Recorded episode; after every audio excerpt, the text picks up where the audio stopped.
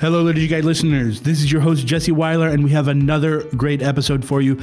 But first, I want to tell you about an upcoming event that we are collaborating with with the Lumen Christi Institute.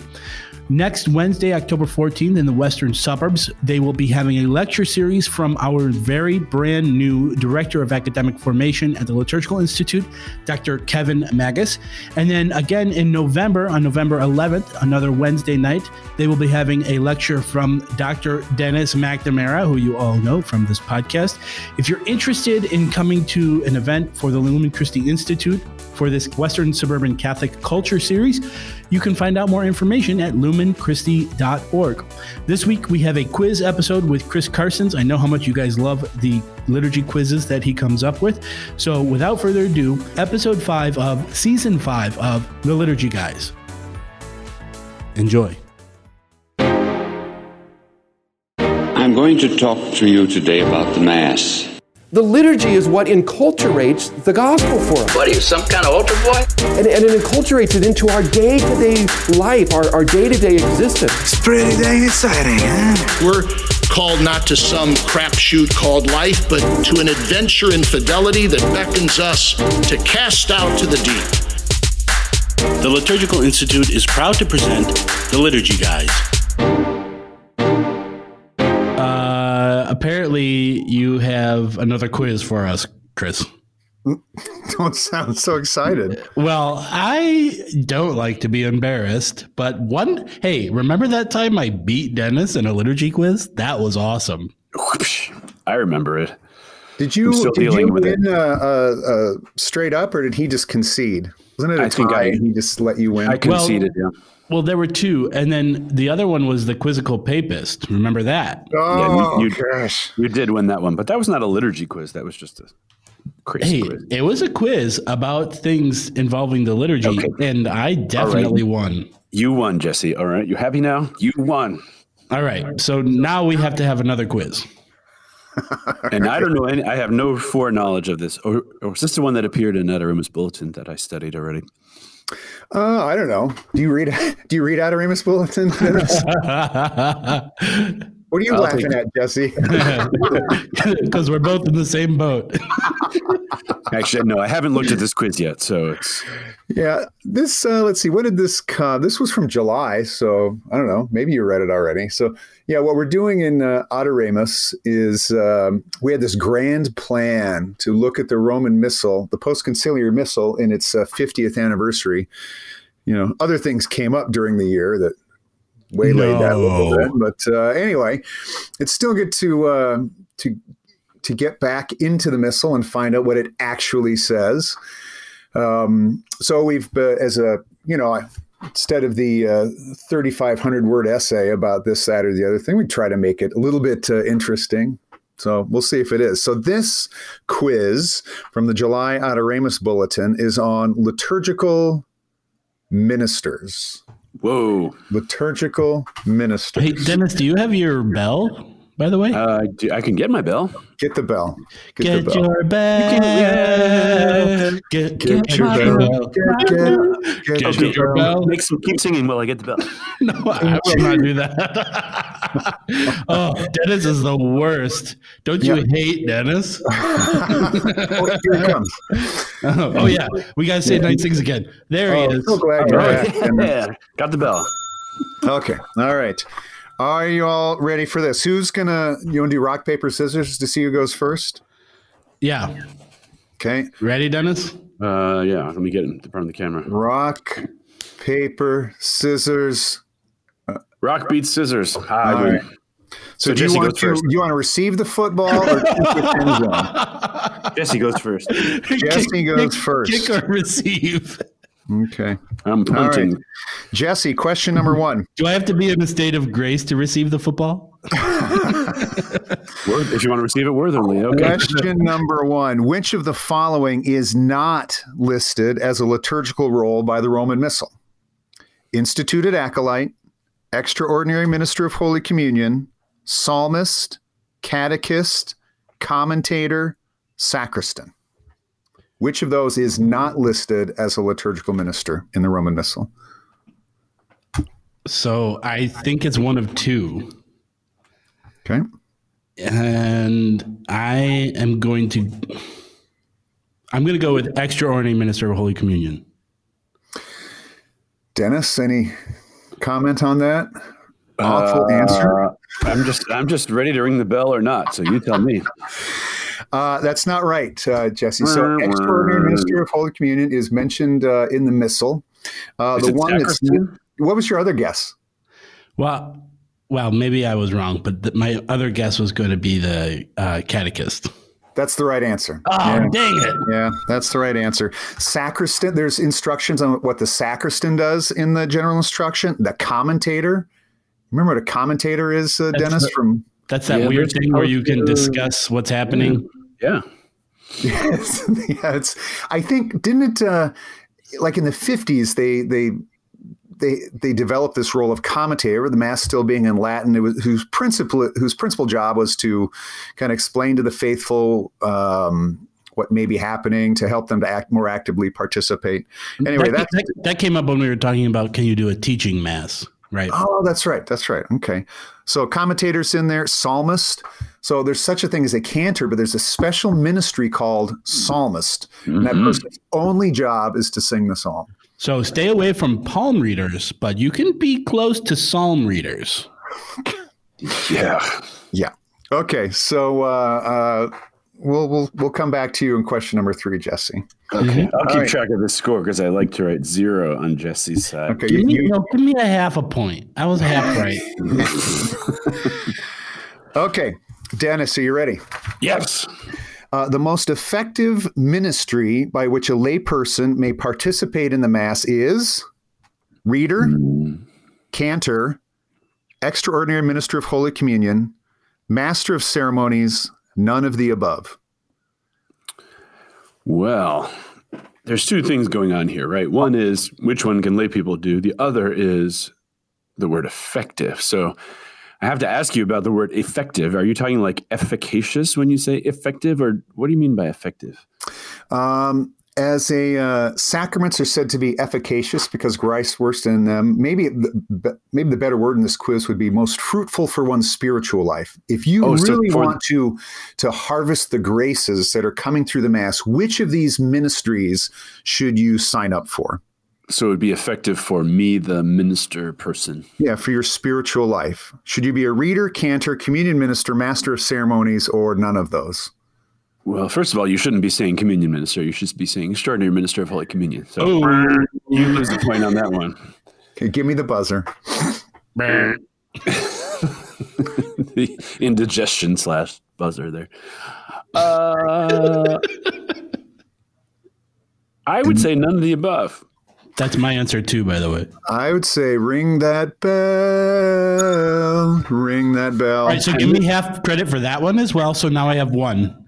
So And the here's reason, my- the here's reason my- I say my that, The reason I say that is the layperson's j- principal job at the mass is, and this is what the GIRM says, is to offer Christ the unblemished sacrificial victim and also their very selves, and so day by day be brought through the mediation of Christ into the unity of God and with each other, so that God may at last be all in all. That is the layperson's job at the mass, and you know, I, all of us probably most of our uh, listeners, both of our listeners out there, uh, serve as uh, ministers at some point. It's, you know, don't you just want to go to mass sometimes and, and pray? You don't have to worry about hitting the right note as the cantor or getting the word right as the lector or when am I supposed to go up as the ex- extraordinary minister of Holy Communion? So You have no can be- idea how true that is. Once Dennis left the LI, now I'm in charge of all that liturgy stuff and I'm cantoring. And I got to tell you, it is very difficult to. you haven't prayed for months, have you? I haven't made, I haven't actively participated in the sacred liturgy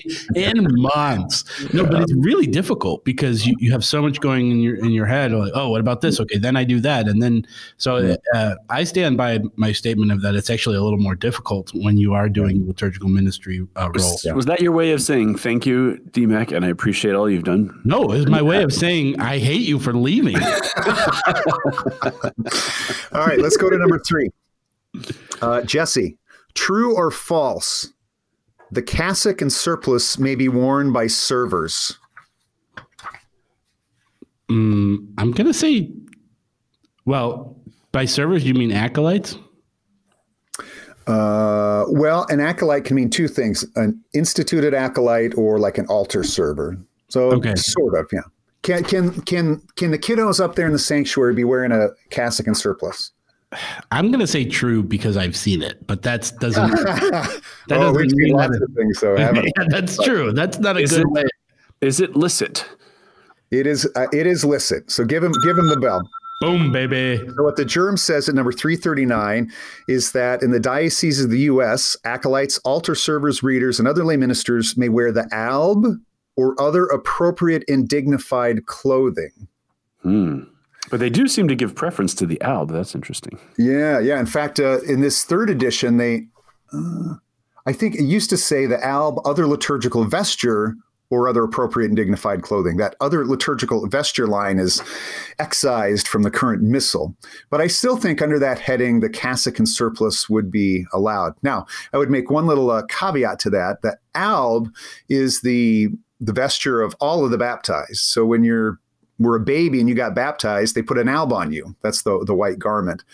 The cassock and surplice is more strictly uh, a clerical vesture. And so I think it, uh, when people ask me in the liturgy office, I'd say uh, probably altar girls shouldn't wear the cassock and surplice because that's a little incongruous with uh, you know the clerical ti uh, attire.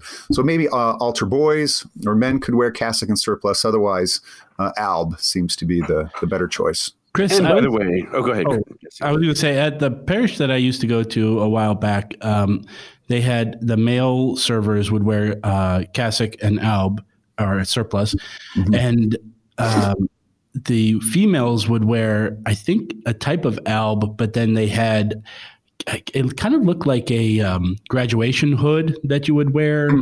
I don't know Yeah. if that's. Have you seen that, or do you know what that is, or what that's about?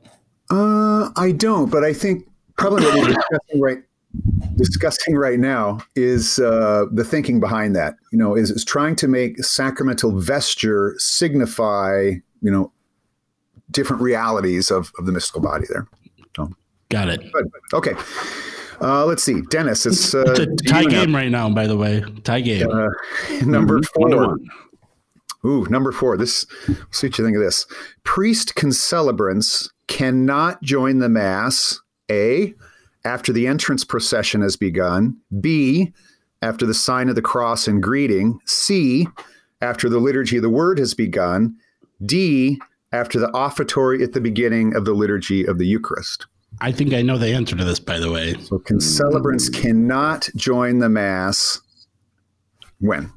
So you just mean like if they're running late and they get there, at what point can they start being a concelebrant? At what point is it too late to join? That's the question. Uh, yep. Well, I can't imagine that they could start after the offertory. So I'll say that one. Hey, uh, can I answer, Chris? So you think they can join the mass at any point until the offertory? Well, I would say that they can't start after the offertory. Oh, but that doesn't rule out the previous three. Okay. Right. Uh, and the first one was the entrance procession. Yeah. Entrance procession, sign of the cross and greeting, liturgy of the word, offertory. I don't, I don't see any rationale for that. One of these. Jesse seems to be all excited with I know. the answer. Well, I know the answer, so that's why. Yeah. I don't want to.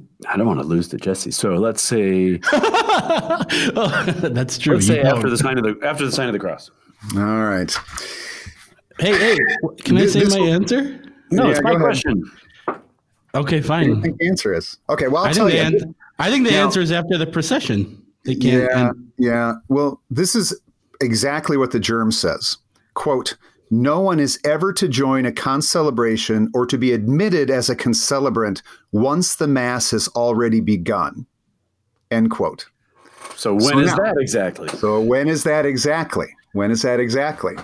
well, the So when procession's does part of the mass. When does the mass begin? Does it begin with the sign of the cross or does it begin with the introit or entrance chant? It begins with the Paschal meal that Christ shared with his apostles back in 33 begins- AD. Begins with my answer given. That's when it begins. Yeah, yeah. Uh, well, Since on- I'm the, the quiz master here, I, have to do, I, I think there's something to Wait, that. did you create a question that you did not actually know the answer to? No, no, no. Well, what I say in the bulletin then is one may debate whether Mass, quote unquote, begins with the entrance procession, the entrance chant, or the sign of the cross. So Dennis said it exactly right. It- well, what does that exactly mean? But I think if you open the missal, the first thing that happens in the Mass is the procession into the sanctuary accompanied by the entrance chant. So You those said are it's official debatable, parts of the so Mass. I get a point for any of those. yeah, so I don't think I'm going to give you a point for that, although Well, you're really close. I'm, I'm the one keeping score. I'm giving you.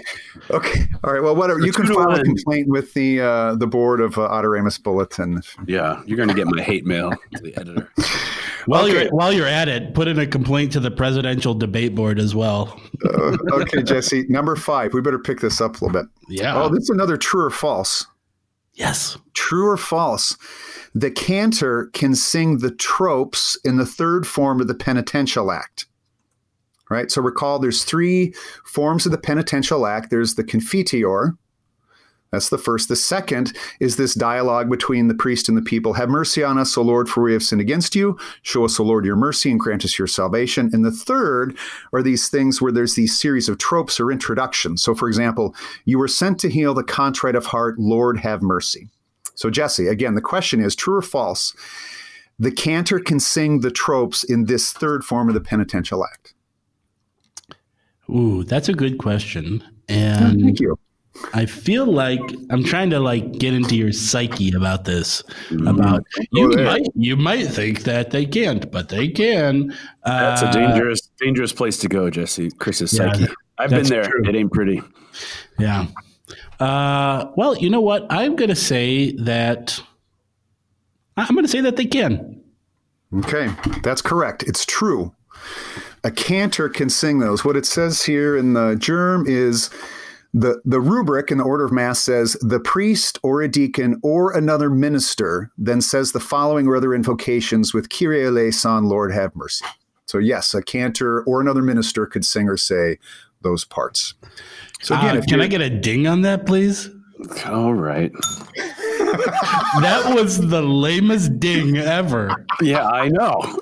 I did a minimal mi- liturgical minimalism. All right, there you go.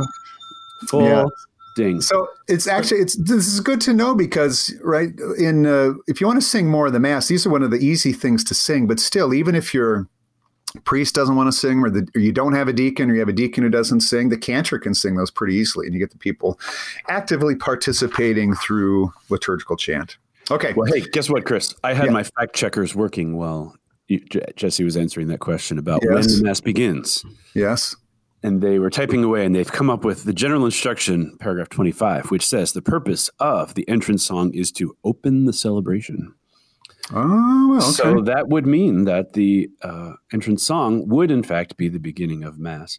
okay, So if the nobody can join after the beginning of Mass, that is the beginning of Mass. So it's That's no longer debatable, even in the pages of Adoremus Bulletin. So Yeah. there you go. How about that? I Thank get you. extra credit for doing your research. No, you're even more wrong than you were before. All right, let's go to the next one. Dennis, this is back to you. This is Yes. back to you. This I'm might two two to one. I don't want to preface this, but uh, here, here it is. Here it is. Question number six: Which liturgical minister wears a dalmatic? Oh, Acolyte? You've got to be kidding me. I'm just gonna give myself a ding right now. we'll see. Pre ding. Acolyte, deacon, priest, bishop, pope. Ooh, this is a, Acolyte, this is a trickier priest, question bishop, than you pope. think. That It is. sounds sounds like a papal uh, garment there, Dennis. Well, the dalmatic is what the deacon typically wears.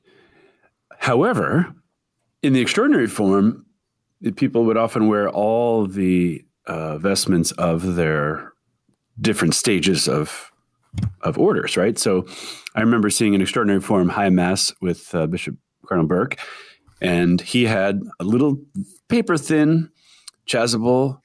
Oh, no, nice chasuble. But underneath it was a paper thin uh, dalmatic because he was wearing all of them. So, are we talking pre 1962, post 1962? No, this is according to the the current Roman Missal. So I'm overthinking it.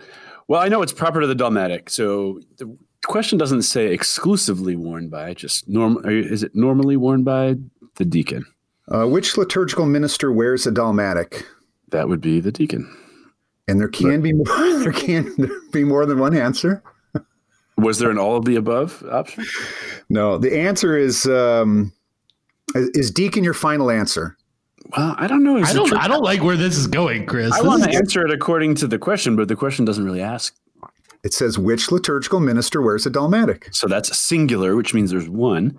So it can't be more than one. Which of can- the following liturgical ministers? Oh my wear gosh! Just say it's the deacon. well, it is the deacon, but if I don't know if they can still, the others can still wear it. So if the bishop and the priest and the pope are still allowed in the extraordin- in the ordinary form, I would say them. If they're not, I'll say deacon. So We're not talking extraordinary form, so I, I I don't think I can give you the ding. The the answer is deacon, bishop, and because the pope is a bishop, the pope. oh, So if you would have said at least deacon and bishop, and you Wait, almost did, you almost did. But you didn't have an option for like some of the above. Yeah. Well, listen, there's only so much space on you know the printed page here. All right. It, all right. read that question to me again. Does it say which liturgical minister, or does it say which of the following liturgical No, ministers? it's, it's which liturgical minister wears a dalmatic? Okay, so then therefore you set me up. You set me And up. I would Well- say I would say you got to give it to him because he did say uh, that those those titles uh, wear everything that they can wear. Wow, Jesse's trying to give me The priest points. can't. The priest doesn't. Yeah, Oh. All right, Yeah. I'll I'll take my hit even though it's unfair. Jesus, So- yes. Yeah, add that to the complaint list. So again, the vestment proper to the deacon is the dalmatic. That's GIRM number 338. Uh, and then uh, uh, let's see. Then it says the bishop wears what's found in the, as described in the ceremonial of bishops, where it says the vestment worn by the bishop at a liturgical celebration are the same as those worn by presbyters, but in accordance with traditional usage, it is fitting that at solemn celebrations he wear under the chasuble a dalmatic. Yeah. How Yeah, about that? so The Deacons bishop- don't even wear dalmatic half the time. We should Yeah, get yeah. them to bring it back. There's a dalmatic in But that that. question would not hold up in court. Christy.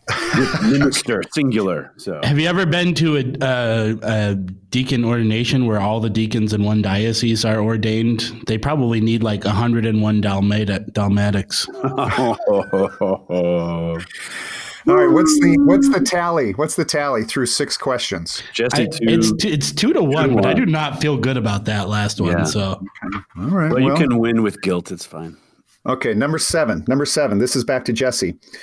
Which of the following are roles of the lector? A. Proclaims the readings prior to the gospel. B. Directs the singing and participation of the faithful. C. Announces the intentions at the universal prayer. D. Reads the entrance and communion antiphons. E. Carries the book of the gospels if there's no deacon. F instructs the faithful on the worthy reception of the sacraments. Sorry, that's a lot to what, digest. what was the last one? instructs the faithful on the worthy reception of the sacraments. And this can be multiple, right? Multiple sacraments? No, no, it can be multiple answers in this list. Yes. Okay. I'm going to say that um, two, that he proclaims the readings before the gospel. I think that was the first one. And that and that he carries the book of gospels if there's no deacon.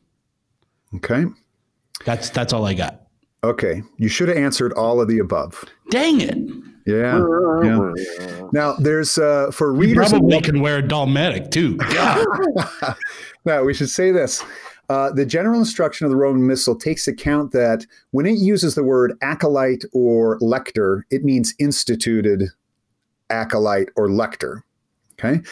Then it will go on to say that in the absence of an instituted acolyte or lector, uh, certain of their functions can be taken up by you know duly appointed laypersons. But an instituted reader, which is what the GIRM has in mind, does all of those things. And this is according to uh, Dennis. You remember the name of this uh, document from 1972, Paul VI, on the revision or restoration or rearrangement of the minor orders. Or the abolition of the minor order. I do not remember the name. Quam Singulari? Yeah, no. yeah, Ministeria. Quaedam. I knew it had Yeah. a qu in there. And so that lists what the roles of the instituted lector are. And so he does all those things. So isn't that interesting? He instructs the faithful on the worthy reception of the sacraments, directs the singing and the participation of the faithful. I thought that's the cantor's job. Uh, could be. but also the instituted lector. So anyway, there's a big job description uh, to being an instituted lector. So you hear this like mostly it's only guys on the way to the priesthood who receive this instituted ministry, and they say, "Oh, we have uh, we have institution of lector on Saturday. I have no idea what that means or that entails. What am I supposed to do now?" Call And Chris so- Carstens. It's a number of those things. Okay. My mom once told me I should be instituted, but I don't think that's what she meant. I think that's what she meant.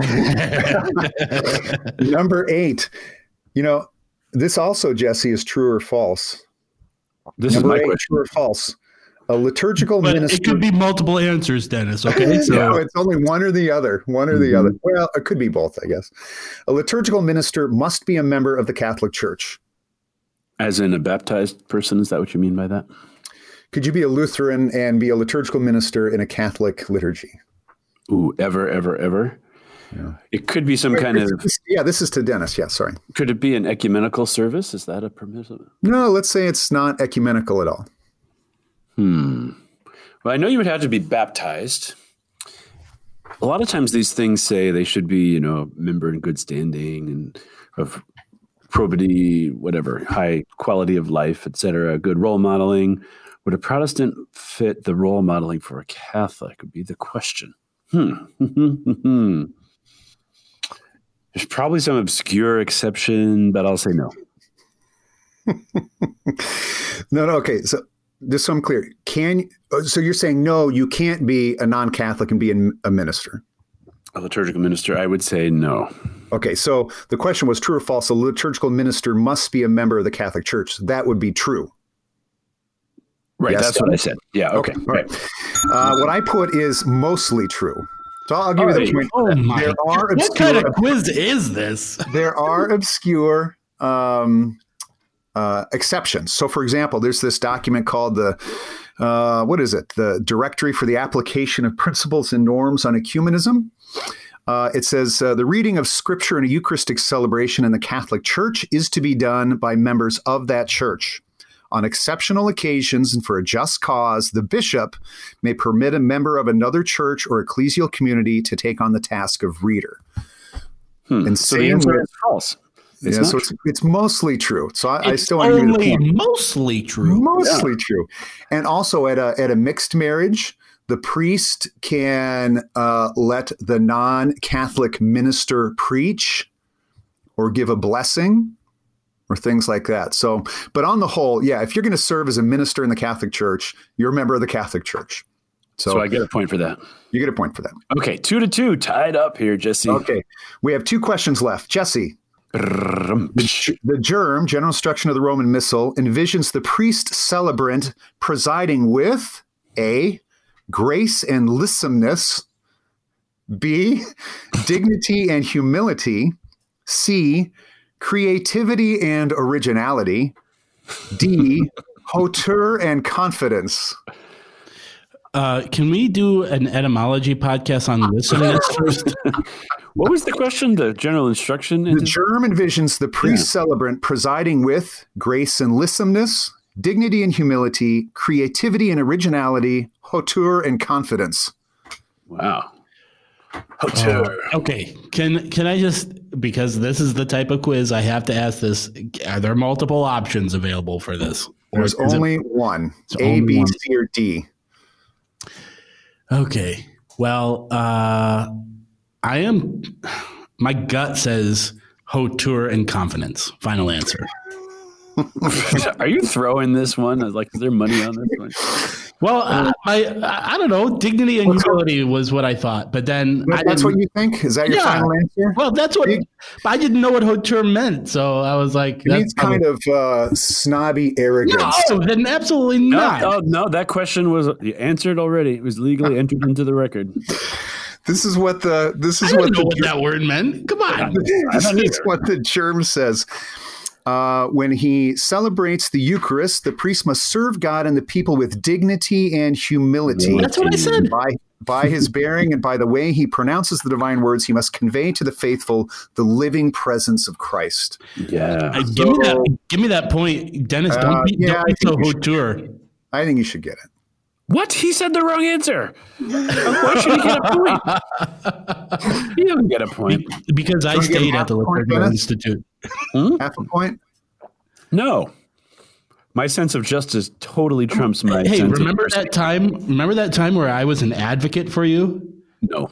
Thanks a lot, jerk. All right. Uh, All right, I'll question give, him, I'll give him half a point. Give him half a point. If he wins by half a point, I'm not going to be happy. Well, I think you're going to get this because you alluded to this earlier. Question number 10, Denis, is what basic characteristics ought a candidate for liturgical ministry possess? this is not multiple choice. I'm just supposed to. No, this is just this? this is just you answering the question. This is a short short paragraph answer. I think the answer is Hauteur. Oh, Yeah, hauteur. Yeah, haughtiness. Uh, do I have to um, match a word for word, or just general? No, no. I mean, just what are the general characteristics that a liturgical minister ought to have? Well, generally, the documents say things like uh, holiness of life, they're worthy of emulation, they're good role models, they're um, upstanding members of the community and regular attendees, and basically people who model the Catholic faith well. So, is that enough, or do to say more? This is what uh, this is actually. I'm citing uh, Redemptionis Sacramentum here, which was a document that John Paul wanted uh, written. He says the lay Christian faithful call to give assistance at liturgical celebrations should be well instructed and must be those whose Christian life, morals, and fidelity to the Church's magisterium recommend them. No one should be selected whose designation could cause consternation to the faithful. So I, for, I, he did not say that. So I think oh, I'll that's a buzz. Three quarters of a no. Yes, three quarters of a point. All right, so what- the what's the final tally? I think Denis two won. and three quarters to two and a half. Oh boy, Team that Rag was a takes it. That was a tough one. Well, anyway, there's your uh, Roman Missal quiz on liturgical ministers. You know what? That was a lot more fun than I thought it would be, Chris. Yeah, me too, actually. Jesse can turn anything into fun. Yeah, that's that's true. Even you, Chris. Uh, yeah, thanks. so, if only we had another question that we could ask and answer, we'd be all set, wouldn't we? Yeah, that's true. But I, but you know, I think those questions need to be a little more clear. If there can be a mostly true or uh, this is the answer, but also this is the answer. But you know what? I would say that your quiz probably emulates liturgical uh, rules and guidelines because they're not always so clear. So maybe that's what you were going for, right, Chris? Well, whatever drives us back into the GIRM to actually look at what it says and make informed, intelligent decisions based on that, it's all for the good. Well, don't tell people you're using the GIRM at mass because there's a pandemic going on, and they might they might not know what you're talking about. Put a mask over the GIRM. All right, let's, let's answer a liturgical question. Yeah, we, we did. So now you have to. Yeah. All right. you get half a point. Yes, yes, yes. Coffee, coffee, coffee. Caffeine. Yes, let's answer a question. Woo! So, why go to the Liturgical Institute? Well, if you want to serve the church and do liturgical studies from the heart of the church, you won't find any place quite like this. This place is faithful to the magisterium, but it's a dynamic orthodoxy, not dry. And at the same time, it not only makes the faith come alive, it also empowers you to help that be the experience for others as well. Hi, I'm Dr. Scott Hahn, and I want to warmly recommend the Liturgical Institute for your consideration. Pray about going and studying and sharing the richness of our living tradition.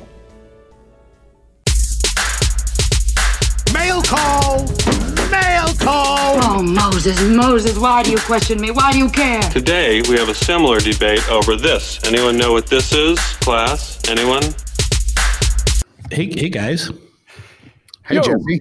Jesse. we, have, we have a question this week from superfan Vicky Delaney. Vicky Delaney. She sends us party boxes and and uh, pie crust. Yeah, that's why we're answering her question because we're a little low on pie.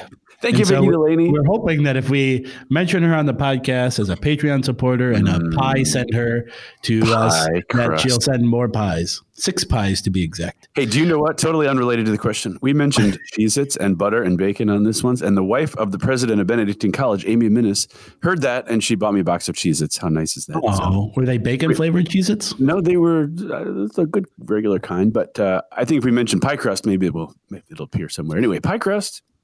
Pie All right. crust. Eh, Anyways, subliminal have a- message pie crust.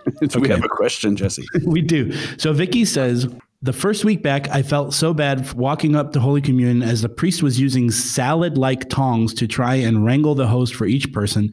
I found myself praying I could get a hold of it instead of receiving the body of Christ with the reverence it deserves. When I was telling a friend, they said that using salad tongs is totally not allowed liturgically. Is that true? Wow, some crazy things happen out there. This is why I'm and glad. there's another question too. So that's up. That's the first question. All right. Well, this is why I'm glad Chris is here. He knows the answers to these things. Uh, I saw somewhere that uh, apparently in the history there had been kind of a distribution of hosts with a tweezers or a tongs, and maybe it's during a Black Death time. I don't know. So it may have happened. Uh, but I think we can say that it's not envisioned that communion be distributed with salad tongs today. So the um, right. So what the what priests and pastors everywhere are trying to do are trying to accommodate two different concerns. One, they're trying to celebrate, hopefully, as closely as they can according to the normative form of the celebration.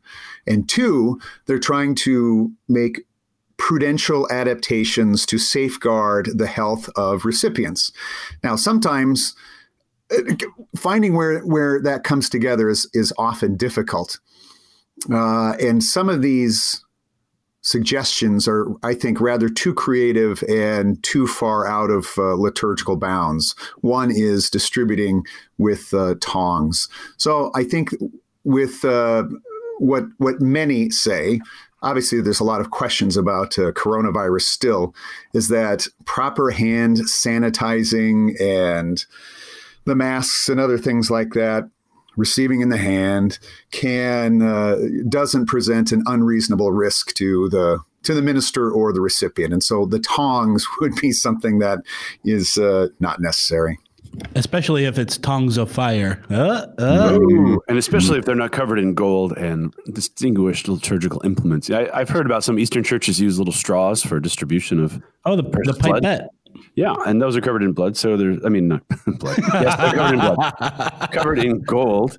Um, but you know, I think uh, Vicky's question there was, I was worried about the tongs instead of being prepared to receive communion. So anytime anything would interfere with someone's deep reception of grace, you have to be careful. Yeah, well, here's here's another sort of parallel example. There was a question about can the bishop or priest confirm with uh, like a, a cotton swab with an instrument, okay, uh, cotton ball or swab or something like that. Dip it in the sacred chrism and put the chrism on the forehead. Would that be uh, legit? So as the, the, the Holy See came out and said, well, it wouldn't invalidate the sacrament, but um, and you could do it if you wanted to now, but when things get back to some sort of normalcy, then you're not supposed to do that. So. Yeah, there's there's a whole host of questions, so to speak, Ah, literally. about, uh, uh, about liturgical practice during during this time. How much can you adapt, and when when has that when does that cross a line where it just isn't uh, can invalidate a sacrament or at least help to render it less uh, as efficacious as it might otherwise be? Interestingly, Okay. paragraph 245 of the general instruction says you can receive the precious blood by a tube or a spoon. So it seems it's possible. Some kind of fine liturgical instrument, but uh, get permission of your diocesan and worship office and your bishop first and explain it to people ahead of time if anything like this is going to happen. Okay. She also has another question. She says uh, several folks have expressed disdain to me regarding another parish I attend where the priest gives out Holy Communion after Mass is completely over. I thought it was okay, thinking during the Mass you offer your sacrifice, thanksgiving, and do spiritual communion. And then when you receive communion directly after Mass, it is akin to receiving at a prayer service. Can you tell me if that is correct and the liturgical basis either way? Yeah, here too. Um, all right. So again, uh, priests, pastors, bishops, liturgists, uh, the faithful are trying to find a way where they can, where the faithful can receive communion in a safe way, and this has been one of the uh, options put forth. I think, in fact, by Denis, your uh, uh, Dominican friends, uh, the Thomistic Institute in DC, one of the ways that this could happen is to wait until Mass, so distribute no communion to the faithful in the context of the Mass, and then those who are not going to receive can leave, and those who want to receive can stay. And in fact, you could then uh, have one line for receiving in the hand, another line for receiving on the tongue.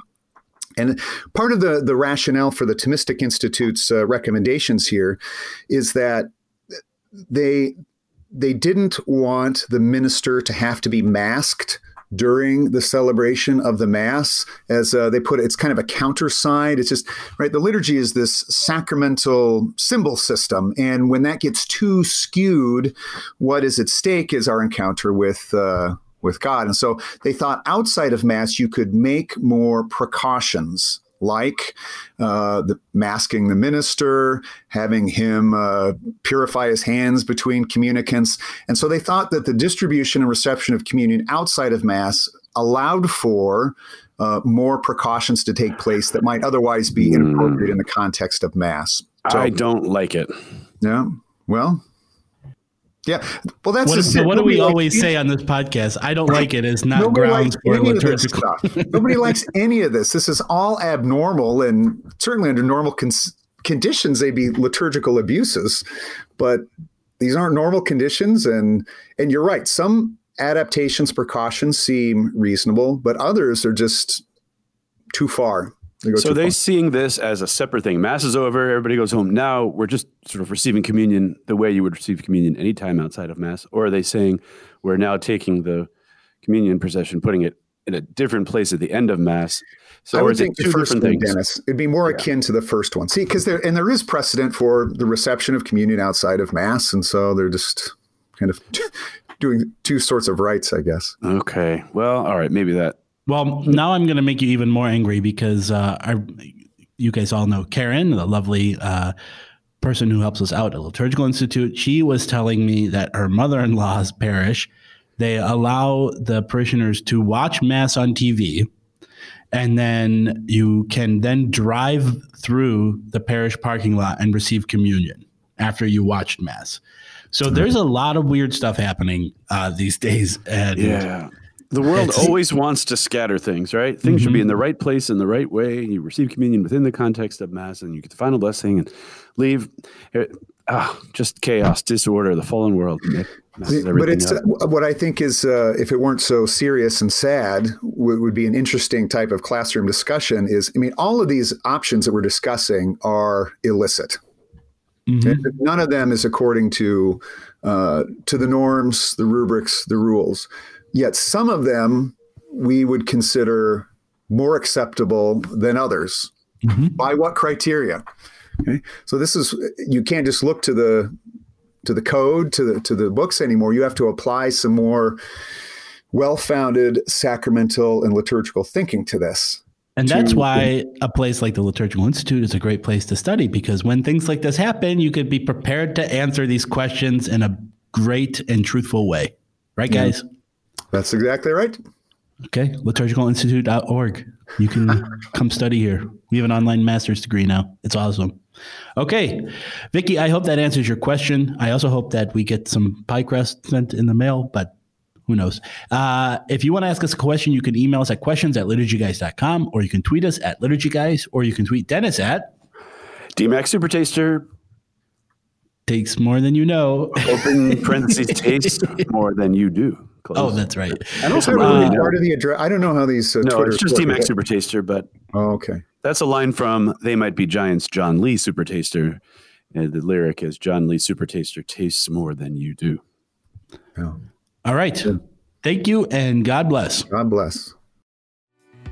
The Liturgy Guys is brought to you by the Liturgical Institute at the University of St. Mary of the Lake, Adoremus, Society for the Renewal of the Sacred Liturgy, and the Center for Beauty and Culture at Benedictine College. Ah. Now that's a podcast.